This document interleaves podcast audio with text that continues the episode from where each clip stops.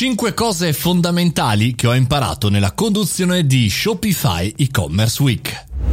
Buongiorno e bentornati al caffettino, sono Mario Moroni e anche oggi parliamo di un argomento che può interessarci, che può essere utile, perché 5 cose, vorrei condividere 5 cose con voi che ho imparato durante la conduzione della scorsa settimana della Shopify e-commerce week. 5 cose che possono essere utili ad imprenditori, professionisti, ma anche a persone che vogliono realizzare interviste, ma anche ancora a chi si vuole avvicinare al mondo dell'e-commerce. La prima cosa è che in realtà siamo all'inizio malgrado di questi argomenti si parla ormai da, non so, 10, 15, 20 anni, da quando ho cominciato a lavorare, 22, 23 anni, insomma, l'e-commerce come un cambiamento di velocità, come finalmente la novità. Beh, la novità degli ultimi 20 anni non è una novità, ma Insomma, siamo ancora all'inizio. Se pensate che la penetrazione del mondo e-commerce è intorno all'8% in Italia sul eh, totale retail, ci dà un, un, dato. Chiaramente nel mondo, diciamo, dell'elettronica è più alto, però ci stiamo avvicinando. Siamo solo all'inizio, per cui il mercato non è saturo, il mercato è pronto per partire.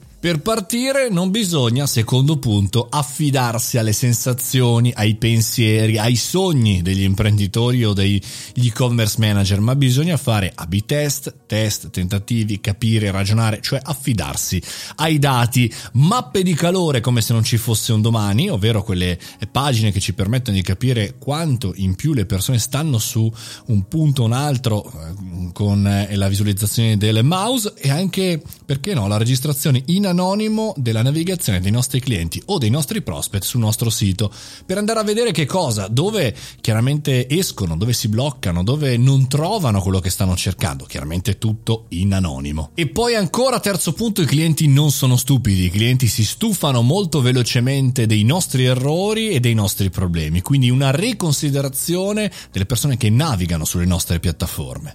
Soluzioni tecnologiche, quarto punto, in funzione di risolvere problemi e situazioni attuali dei nostri clienti, per esempio rateizzazioni del checkout con la possibilità di rateizzare in due, tre possibilità il pagamento, comunque seguire e inseguire le eh, soluzioni, la vita comune, le richieste comuni dei nostri clienti che ce le, che ce le dicono, ma noi non le leggiamo mai, non le ascoltiamo mai. Quinto ed ultimo punto, logistica al centro.